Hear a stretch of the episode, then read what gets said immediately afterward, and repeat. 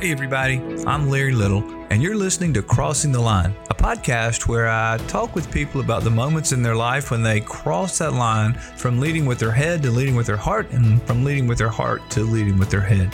Today on the show, I have a really neat guy, Dr. Tyler Fuqua. Uh, he is he is brilliant. I, I, can't. I mean, pages and pages of his resume, all of his his things that he's accomplished, and uh, postdoctoral training. He he his, his, education is is above reproach. He's a you know just a, a intelligent man, but that's not why I had him on the podcast. Tyler has much more than IQ. Uh, he has incredible EQ, but he has much more than EQ. Tyler has a passion. Tyler has a call. Tyler has a love. And this is the story of his love and how he uh, how he found out about it, how he developed it, how he kept his word uh, about coming back to this love, and this love centers around the street boys of Peru. It is truly an incredible story, a wonderful journey. Uh, you will hear Tyler um, become passionate, emotional, even, and uh, it is beautiful. It really is. It, it, it, touched my heart. I hope it touches yours. I don't want to take any more time. I want you to hear. Listen to Tyler as he tells us his story uh, and how he founded an incredible organization called Not Forgotten. Let's jump in to the conversation with Dr. Tyler Fuqua right now. Well, Tyler, welcome. Welcome to Crossing the Line. I, I've been looking forward to this since the conversation with Brian Cook when he was on our podcast. And, uh, you know, uh, he thinks an awful lot of you, Tyler. He uh, he sure had a lot of great things to say, and uh, he, he built you up. I just want you to know. And we are excited to have you. Welcome to Crossing the Line. Great. Well, thanks uh, for having me. Excited to be here and uh, hope I don't disappoint.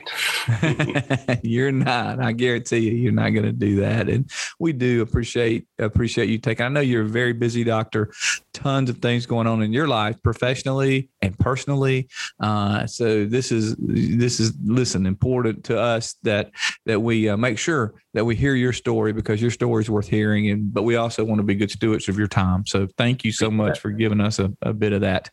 Hey, let's jump right in and and learn a little bit about Tyler the man. Ty, nope, no, Tyler. Let's learn about Tyler the boy. Let Let's go back to you know, let's say around eight years old, and and we're going to get to all that you've accomplished. And we talked about that in the intro, and we talked about you know who you are now. But I want to talk about who you were then.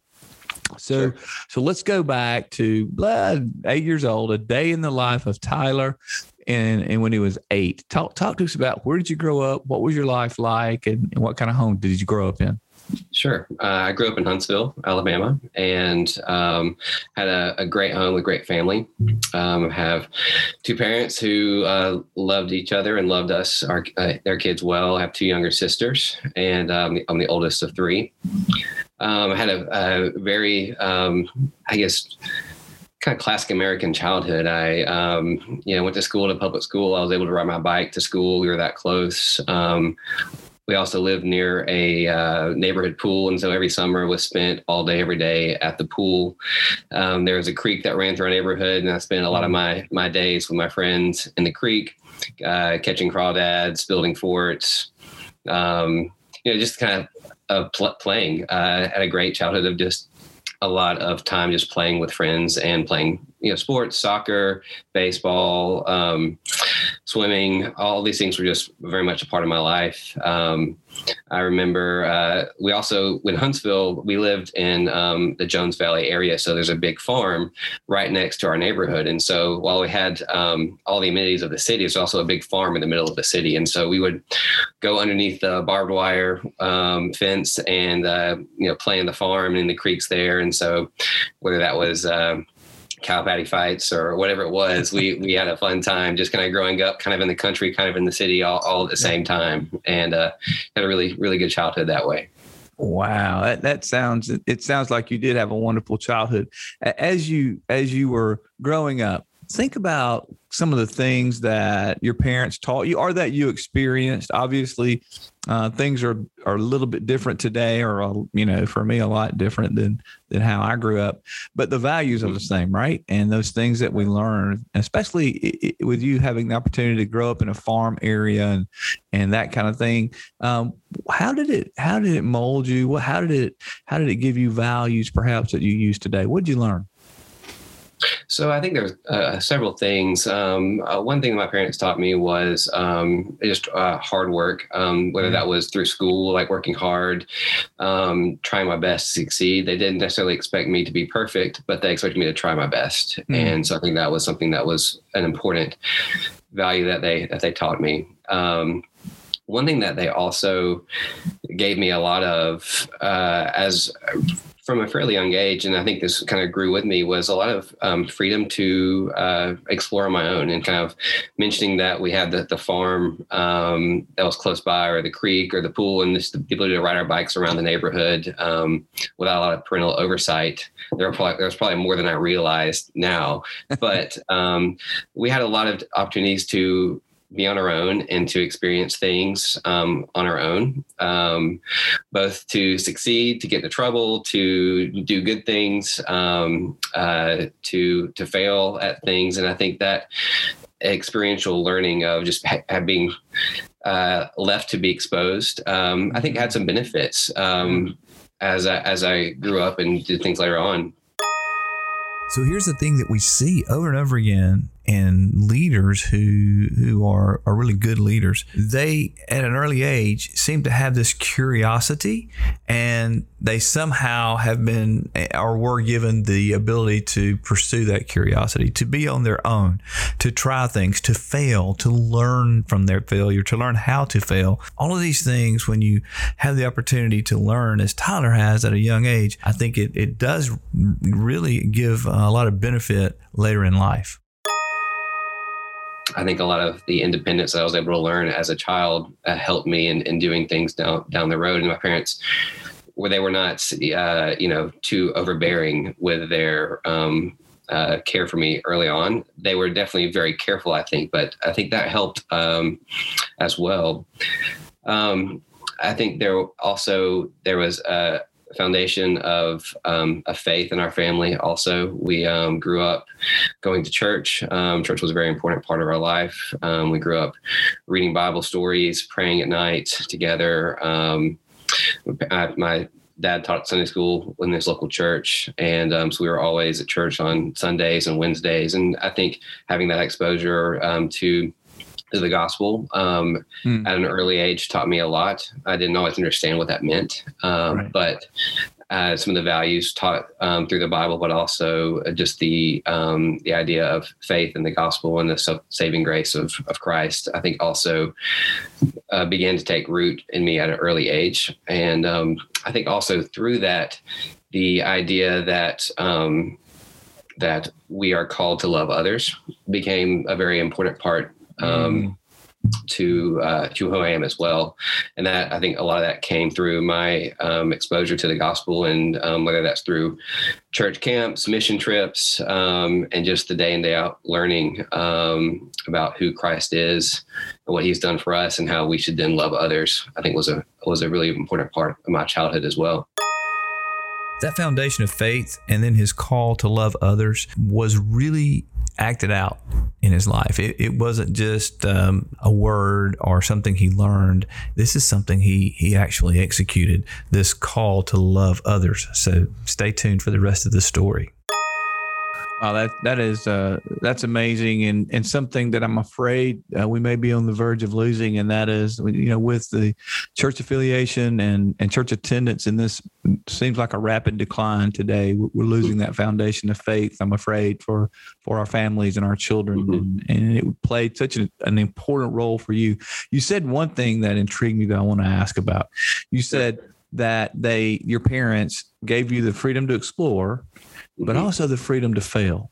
Um, mm-hmm. do, do, you remember as a as a teenager or a, as a you know a young adult or as a child when you were still you know under your parents you know home in, in their home under their authority? But do you remember a time when you failed? Did you did you remember what that's like, or could you share that?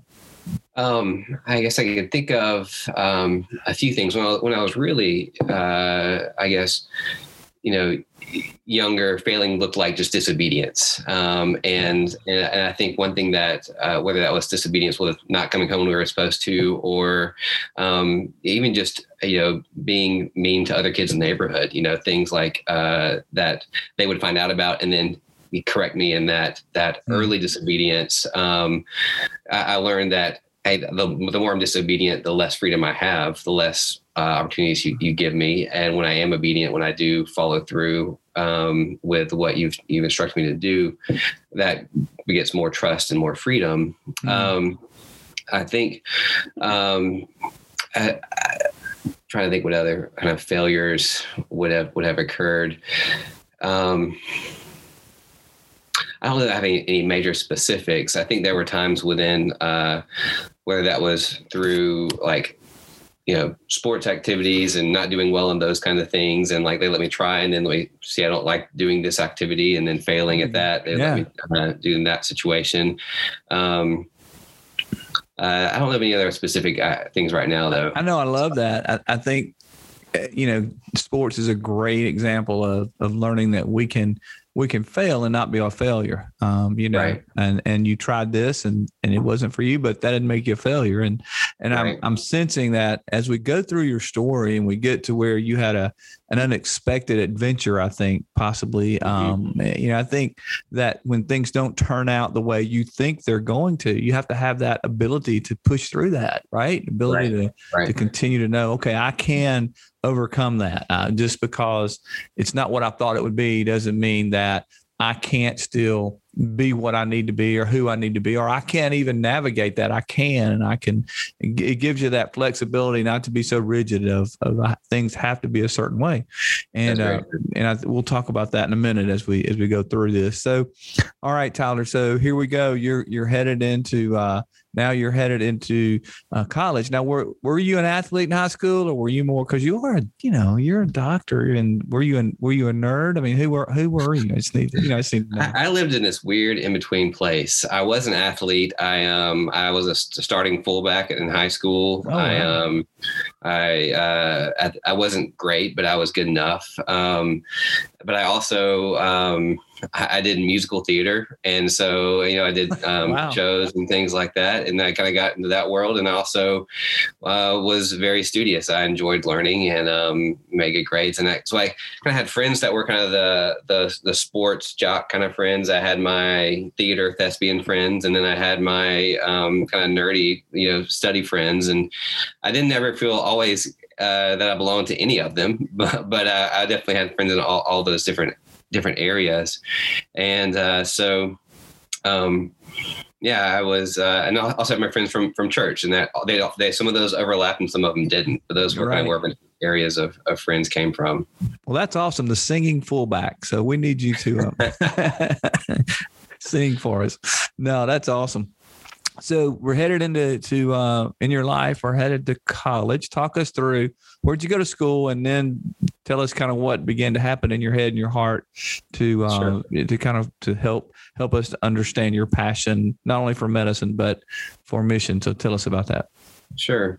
So I actually might start go back to in high school with our church. We started going on um, on mission trips uh, locally or um, within the U.S. and uh, had several experiences through uh, mission trips and working with children um, in uh, different kind of inner city um, areas of the of the country.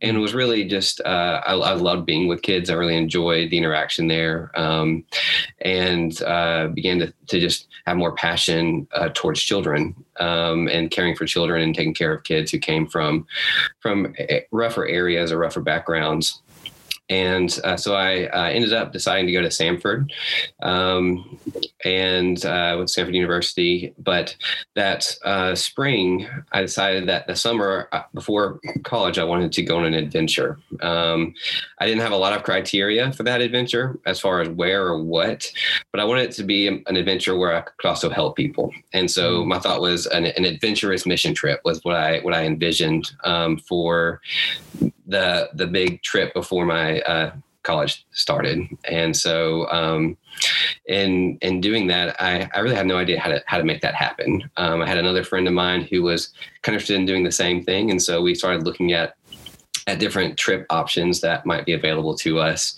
And the church I was attending at the time did not have a lot of opportunities for international missions, but I did want to go overseas to do this. And so I started, you know, looking around and ended up going to a missions conference at a friend's church uh, where they had a list of all the mission trips that uh, that were sponsored through their church's sending organization, and uh, those uh, that list had um, rankings of difficulty for all of their trips, and it wasn't just an overall ranking, but it had categories of the physical difficulty, the social difficulty, the psychological, spiritual difficulty, and I kind of went through all of that, and I went and I found the hardest trip I could find, and I said, "All right, I'm going here." And I had no idea where here was, but it was to um, a place called Puerto Alegria, Peru, mm. and that was in the uh, Amazon jungle in Peru. And so, um, at that time, I, again, I never considered Peru. I you know read about it in my history books and things like that, but never given much thought to the country. And uh, I, I found this trip, but I didn't know how to get there. Um, so I ended up calling the sending organization, which was Mission to the World, uh, Presbyterian missions organization, and uh, I called up Mission to the World and said, "Hey, how can I get to this place?" And they said, "Well, there's this church from North Carolina going this summer. If you want to give their team leader a call, maybe you can join their team." And uh, so I randomly cold called this uh, person up in North Carolina. Um, wow and just said, "Hey, I've heard about this trip. Uh, I'd I'd love to go. Um, can I join your team?" For some reason, my parents said yes, um, that I could do this. For some other reason, the team leader said yes, and uh, and we made it happen. And so, my yeah, so my one of my first experiences in Peru was this totally random. Um, trip with people I didn't know to a place I had no idea where it was. Mm. Wow. So so you parachuted into this this place in the Amazon jungle of Peru with mm-hmm. somebody you didn't know. I mean, did did a friend go with you, or was it just you and these no. people? You did. How many people went with you? I think it was probably a team of about fifteen people, if I remember you, right. You knew you didn't know them. I didn't know them. We did have a few phone calls, um, like team phone calls beforehand. Uh, I think maybe two or three, but no, I, I basically met them in the flew to flew to Charlotte, met them in the airport, um, first time I, I All right. Him. So what what happened? What was it like? Here you are. You're in the jungle. Um, it, did it did it live up to its name? Was it incredibly difficult, or was it a piece of cake? It was it was both. It was interesting. Um, so the trip was uh, was very different. Um, in, in, every way, I was taken out of my comfort zone. Hmm. Um, obviously I didn't know the place, I didn't know the people, but even just getting there was hard. We had um, a lot of troubles with our with our flights getting down there. We're delayed a day. We ended up flying to Argentina, then Chile, then back up to Peru to get there. Um, during all this time, uh, everybody else gets their luggage, the luggage rack, and mine never shows up. So I'm wow. now in the middle of the jungle with no luggage, nobody I know. Um, I don't speak the language. I don't understand the culture. And on top of that, uh, we're doing a lot of construction work, so it's hot, and so I'm getting, of course, soaking wet within five minutes of working and have no clothes to change into. Oh my goodness. Um, and then, and then we're also working with um, children who have come from really tough places, and um, and that was also just something I never experienced before or never really contemplated before. Again, I had a great childhood. And so my perspective was from my own experience as opposed to from um, these other terrible experiences that these kids had come from, whether that was from abuse, uh, neglect, um, mm. abandonment at an early age, mm. um, you know, living on the streets from the age of four or five, um, you know, and hearing these kids' stories and seeing and being awoken to that reality that existed um, was also very challenging. Um, uh, during that during that time. And so just from a from a physical sense it was very difficult. From from that uh, emotional and spiritual sense it was very difficult. Again language socially it was very very challenging. Notice he said that this was very difficult. He said it again this was very difficult he said that this was very challenging. You know, when we go and, and, make a difference in others' lives, whether it's in Peru or, or the United States, it's not easy. It's difficult, and we have to be strong enough and willing to pursue our passion if we're truly going to go make that difference. The cool thing about this trip was that through all that, this, through removing all of these comforts that I had depended on my entire life, I felt a, a closeness to God and um, mm. to the mm. work He was doing there, which was, I think, necessary for me to experience. Um, yeah. And I don't think I would have experienced that if I had all of these other comforts of people I knew or friends or clothes um, or anything to depend on. I remember, you know, going down to we, the, the place was on a river that we stayed and uh, there was a little floating dock down there. And every day, I actually had a pair of clothes in my carry-on bag. Thanks to my mom, she put an extra pair of clothes in my carry-on bag, so I had two pairs of clothes that I could change back and forth from. And every day, at the end of the day, I'd jump in the water with my clothes on, and I'd get out, change clothes, and I'd wash my clothes in the river because um, that was the place all we had. And so, the boys there, you know, probably seven or eight years old, were teaching me how to uh, wash socks by hand. Of course, I've never done before. And again, um, it was just a, a very um, eye-opening experience and um, challenging experience for me. Goodness gracious! So, so the young boys, the street boys, were showing you how to how to wash socks, and right. that I mean that that was probably a uh, a normal way of life for them, huh? And and you're there. So so what? Tell me tell me, Tyler, when you when you finally you know you worked through this, you left. What happened to you? What impression did that trip leave on you? Sure. So, I I left uh, during that trip. We uh, heard from the director of the uh, the home and the ministry that was there, um, and there were there were stories about the kids, um, and one of the kids had had mentioned at one point that maybe it wasn't good for the the gringos or the foreigners to come down because they would form these great friendships and then they would leave again. Mm. And that was mm. always really challenging for the kids mm. who had already had a lot of loss in their life to develop yeah. friendships and then lose them again. Yeah. And that really stuck with me. Yeah. Um, and I, I, I thought it, I remember very vividly walking down, um, to the to the river. We're going to get on our boat, to head back to the to the city. And I remember thinking, like, I want to come back to Peru, but not just to Peru, back to this very place. Mm. I wanted to show those kids that I had not forgotten them. Wow, wow. That's amazing, Tyler. It it uh, you know, it changed your heart, didn't it? Touched your heart, didn't it? Yeah, definitely. Yeah, that's amazing. And so you you're reliving that right now, thinking about leaving those kids, but knowing in your heart, I'm coming back. I'm coming right. back. That's, that's beautiful. Wow, that's just that's incredible. Um, right. So what happened next?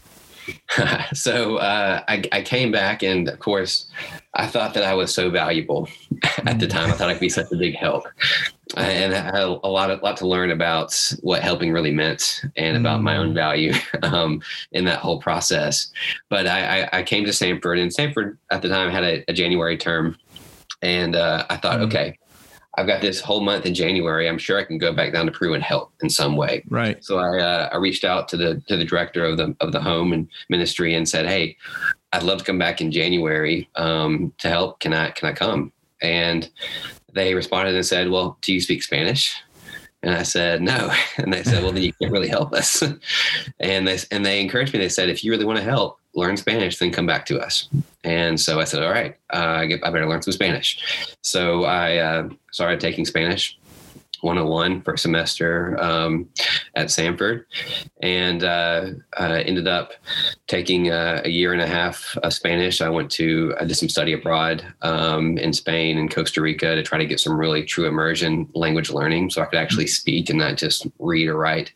Mm. And um, I uh, actually tried to go on a trip to Peru one spring break, and that that fell through my freshman year. Um, and so it came time. It was uh, January of my sophomore year of uh, college. I was in Costa Rica um, doing a study abroad there. Um, again, I, I, I was like, my Spanish isn't great, but it's better than it was, um, and I wanted to get back to see to see these kids. Um, and so I emailed the missionaries and said, hey, uh, I have spring break this this week.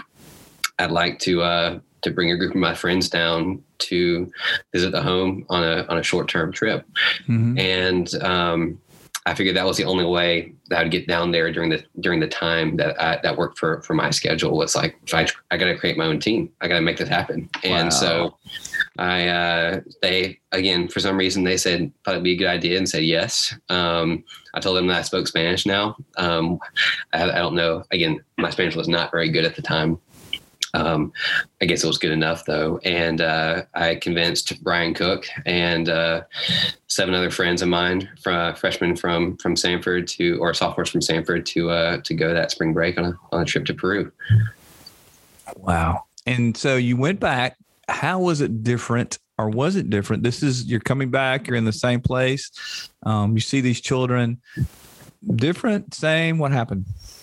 It was um, there was a lot of similarities. It, it, it felt very um, comfortable um, being there in the same place um, and and seeing those kids. The kids, you know, they all actually re- they they seem to at least remember who I was, which I was kind of amazed by. I didn't expect wow. that. Um, but they uh, they um, we had a, a wonderful trip. Um, it was better in that nothing got lost and all the flights were on time, so that was good. Um, and I don't know how much help we actually provided. You know, I think in a lot of ways these early trips was more for me than I did. I got much more out of it than I think any child or ministry ever did got from us.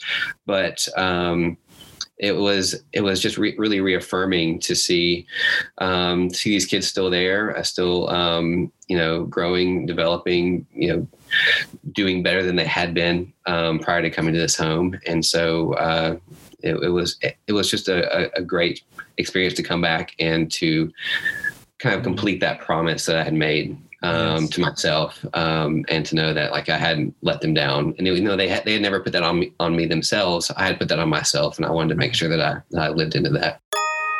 It's what all great leaders do.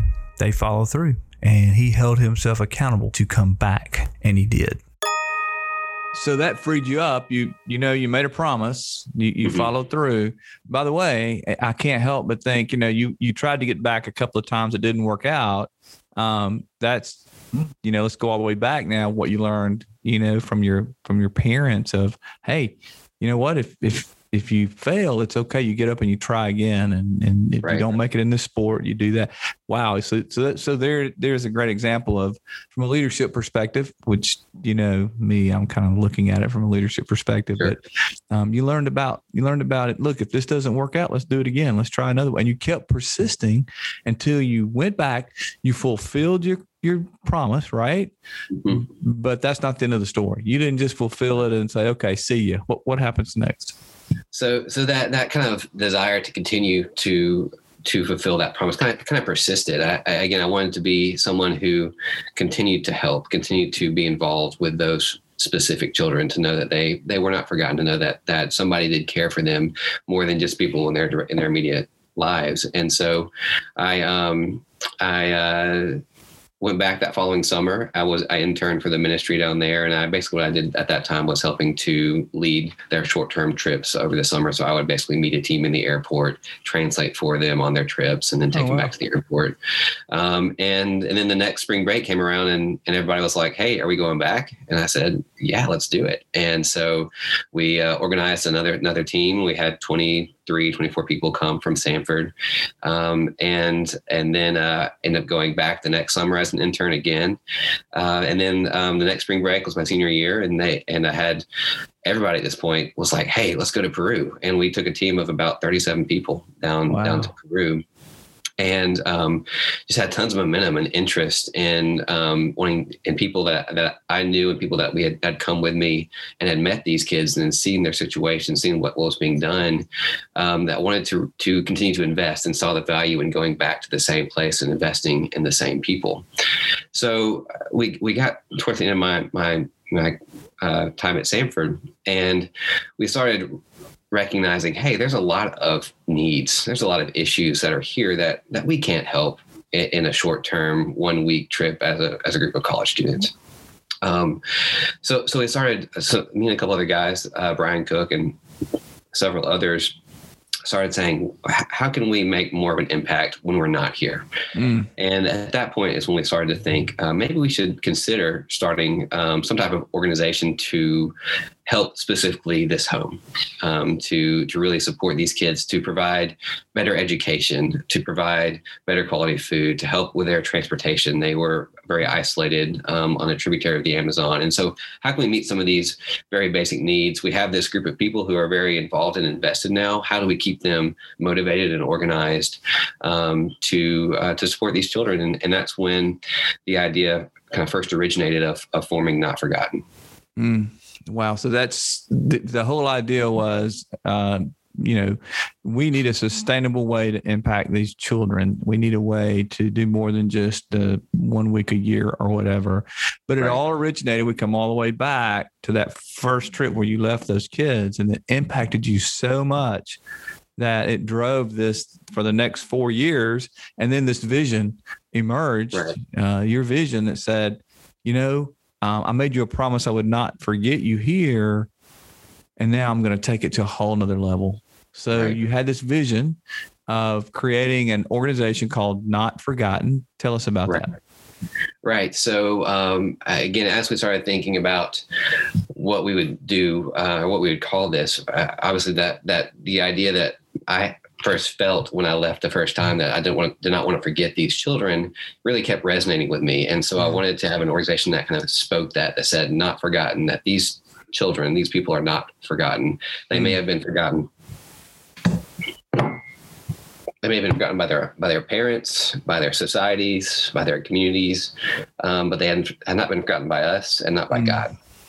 Mm. And so that was um, a big part of what we wanted to to communicate through the name. Um, and we had a lot of help. I was in med school at the time. I had no time to do anything. Um, but people just would show up and say, like, hey, I'm a lawyer. I will start your nonprofit 501c3 for you.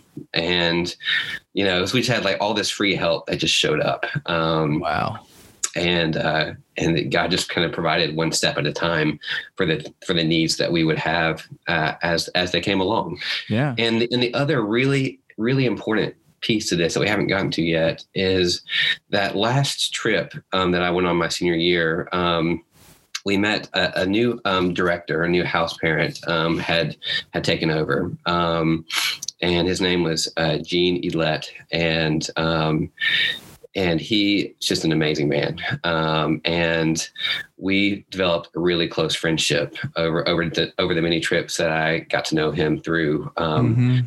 I I saw that he had a true passion to see these kids succeed, to do well, mm. to come out of their circumstances to break the, the cycles of the abuse and abandonment they'd come from and and overcome that. And uh, and so I also had a partner down there who shared the same passion that that I shared. Um, but he was the boots on the ground and he saw the needs uh, you know day in day out. And so we started also working very closely with him and he would say okay our education here is poor. We're in a, we're in a jungle school. Um, teachers don't come half the time. How can we provide better education? And we said okay let's let's hire our own teachers and they can come and do education in addition to what's happening in the school Mm. And so we started working together in partnership to try to really help these children. And that was a really key part to this as well. My goodness, providing education, partnering. I love that. You you created a partnership. So so tell us where are we today? What is this ministry? Uh, what what has it grown into? Kind of give us a give us a here's where we are now. Sure. So, uh, see, it's been a, a long road, and, and I'll, I'll, say, you know, if um, even at this point where we are in the story, um, if you ever told me that we'd be where we are now, then I'd say no way. There's no way that's going to happen. And I think that's very true with this whole story. Is I never, when I first went to Peru, I never had any dream of building an orphanage in Peru. Um, mm. But very you know steps along the way god has opened doors god has provided um, needs have arisen and we've kind of walked um, faithfully into this. And so we continue to support the the home that that gene was working in for many mm-hmm. years. Um, but over time all the kids that i knew when they were five six and seven were getting older. They were now right. 16 17 18 um, they were getting ready to graduate out of high school and we were trying to think about the next steps for them and we started realizing that a lot of uh, things that they needed to succeed were not able to be taught in the in the model that existed um, in that home it was a kind of a very traditional orphan care model. There, you know, was 40 boys, um, two big dormitories, you know, full of bunk beds. Uh, there was uh, a director and his wife, and and one or two helpers, and and a cook.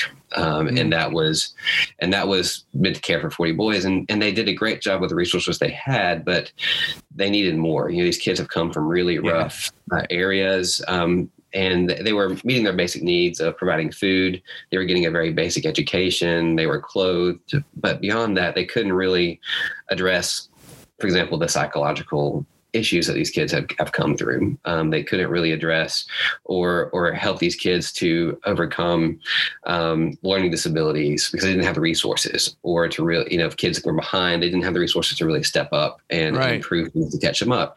And so we we had, for example, this one kid who was um, just incredibly talented kid, a great soccer player, um, very charismatic and did okay in school, and we were trying to get him uh, to to apply to the military for for like an officer's position, uh, which was a series of tests and things, and and he passed his physical test. He even passed his um, written tests, and it came to time for the interview, um, and he bombed it. Uh, he could not look somebody in the eye in that mm. type of mm. setting and have a have a conversation because mm. he never had the had the opportunity to to practice that or to do that, and his self esteem was so low that put in that position, he he just uh, fell apart, which wow. was terrible. And we we started seeing that there's so much intangible that needs to be taught to these kids, so many intangible things that typically occur within a family, just within a family unit, right kids learn from watching their parents, from watching their mom and dad interact to each other and towards their children that these kids just don't see.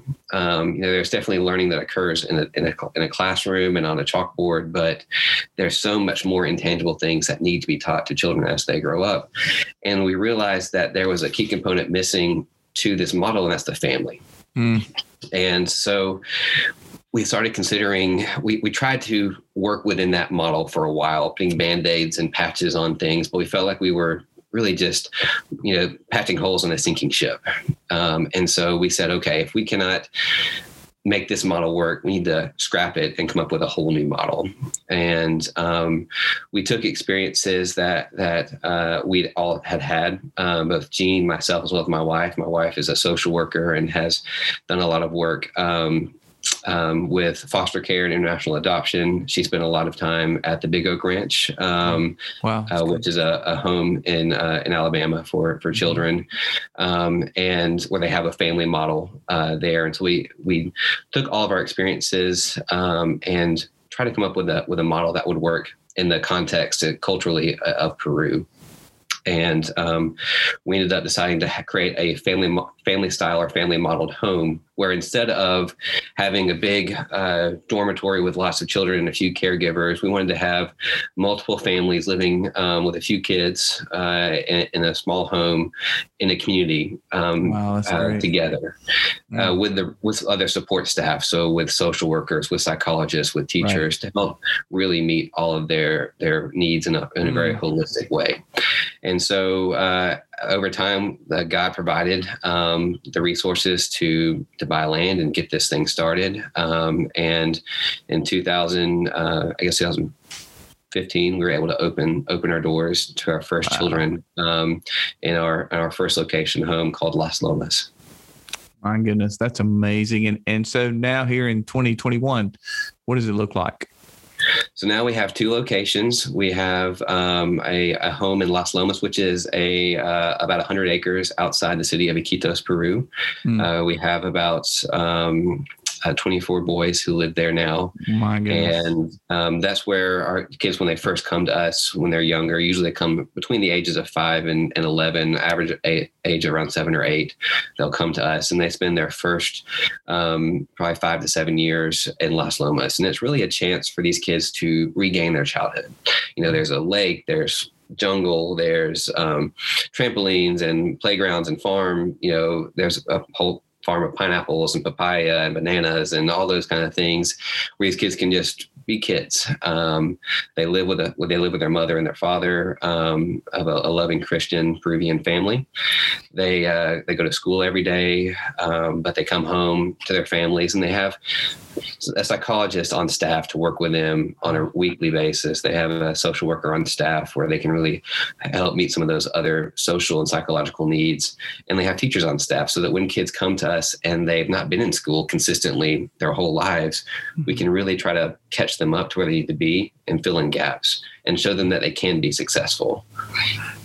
Tyler, this is an amazing story, and eternity will tell the impact that your leadership has made on countless lives as that influence continues to, you know, to, to grow like a, a ripple, like a uh, in, in water. I can't imagine the lives that have been changed because of your passion. Your heart is so pure. Your passion is so evident. Your transparency is beautiful.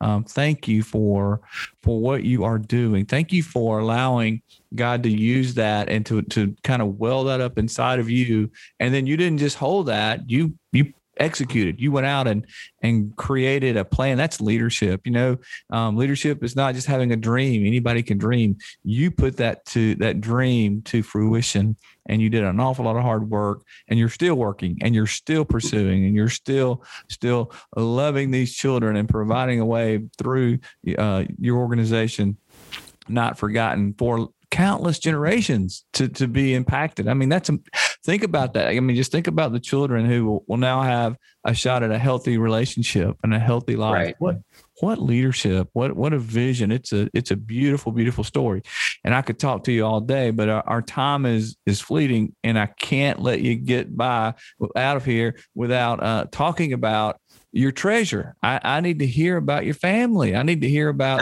tell us about your bride and those treasures and your children. Sure. Give us a little bit of, a, tell us about who they are. Give us a little update on that. Yeah, so my wife Allison, uh, we met. Uh, we actually met in Madrid, Spain. We were both studying. Spanish abroad at, at Samford, and uh, it was a very uh, just uh, a great story. We met in Spain. We were both studying abroad. We both had a passion for um, Hispanic children. She had spent um, summers mm. working in Mexico mm. uh, in an orphanage, and um, I'd been in Peru at that point, and so we really bonded over that shared experience um, and passion, and we became friends for several years before we, we started dating and um, ended up getting married and, uh, after um, uh, halfway through med school, and uh, now we have uh, three children. We have two boys, Duke and Hardy. They're five and almost three, and then uh, we just had a little girl named Ivy, and she's about three months. Oh, you have a three month old. We three may months, we may hear right. from Ivy on this podcast. Then who knows? that, that right. congratu- congratulations. That's that's awesome. So let me ask you this, and and uh, and then I'll let you go. But you know, your story is so incredible if you were to address some of the um, aspiring leaders that are listening to this podcast, someone that's where you were back when you began to mm-hmm. have this vision and this passion, and you know that that you allowed God to place in your heart and soul. Tell them, you know, what are some things that you could say that they would need? These these aspiring young leaders just trying to figure out who they are and where they're headed uh, in today's culture. What would you say to them? Sure. So I always tell people, um, you know, a lot of people want to make a difference in the world. They want the leaders, they want to make change, but they don't know where to start. Um, mm-hmm. And they see that they may look at Not Forgotten and, and me and they say, okay, how did you get here? And I, I, always say, well, I didn't start with this idea to create an orphanage. Um, mm-hmm. I uh, I started with a with a desire for adventure. You know, I started with with just a basic passion. Uh, mm-hmm. and, uh, two things: adventure and helping people. Wow. And, I, and I and I did that. Um, and and then I listened to the Lord, listened to the Lord's calling in my life. Um, and and the Lord spoke and said, "Hey, go back, go back, don't forget." Um, and so, I think doing what you're passionate about, whether that's you know adventure or music or um, or sports or anything, do what you're passionate about, mm-hmm. and then listen to the Lord's calling um, as you do what you're passionate about mm-hmm. and, and, and follow that calling. Um, and the Lord will provide one step at a time. It doesn't have to be big. Um, you know, there are many days when we would, we were in, in, the middle of this and we had no idea what the next step was. Um, but taking small baby steps makes it a lot easier than trying to get from point A to point Z. Um, and so, uh, that, that's kind of the things I like, to tell people is to do one step at a time and do what you're passionate about. You know those are words of wisdom. So so thank you for that. Follow your passion one step at a time and and listen to what god's telling you and be open to where he calls you. That's that's your story and you have uh, you have made an incredible difference because you have done just those things. And and i can't thank you enough for sharing. We'll put in our show notes how to get in touch. We'll put the uh, the link to your website uh, in the show notes so people can learn more about you and and your incredible organization. Um, God only knows the impact that you continue to make. So thank you for not forgetting thank you for keeping your promise. Thank you for going back and and giving to those those precious children. You are an amazing man, uh, amazing leader, and uh, so thank you for sharing a little bit of your life story with us today, Tyler. It's been an honor to have you uh, on Crossing the Line, and uh, we hope maybe we can get an update from from for your passion and what's going on in the future. Well, thank you, Larry. I really appreciate the opportunity to, to share with you. Have you ever met or heard a guy that had such passion uh, and and such ability to pursue that passion. Uh, he certainly has um, has made a difference in in the lives of those children in Peru. I hope you enjoyed hearing Tyler today. I hope you heard his heart, and uh, I encourage you to pursue your passion. Where's your faith leading you? Uh, where's your call? Where is your passion? What is it that you want to do as you cross that line to lead with your head and lead with your heart? Because when you find that out, that's when you're going to make a difference. Thank you for being a part today of this podcast, and we look forward to being with you next time on Crossing the Line.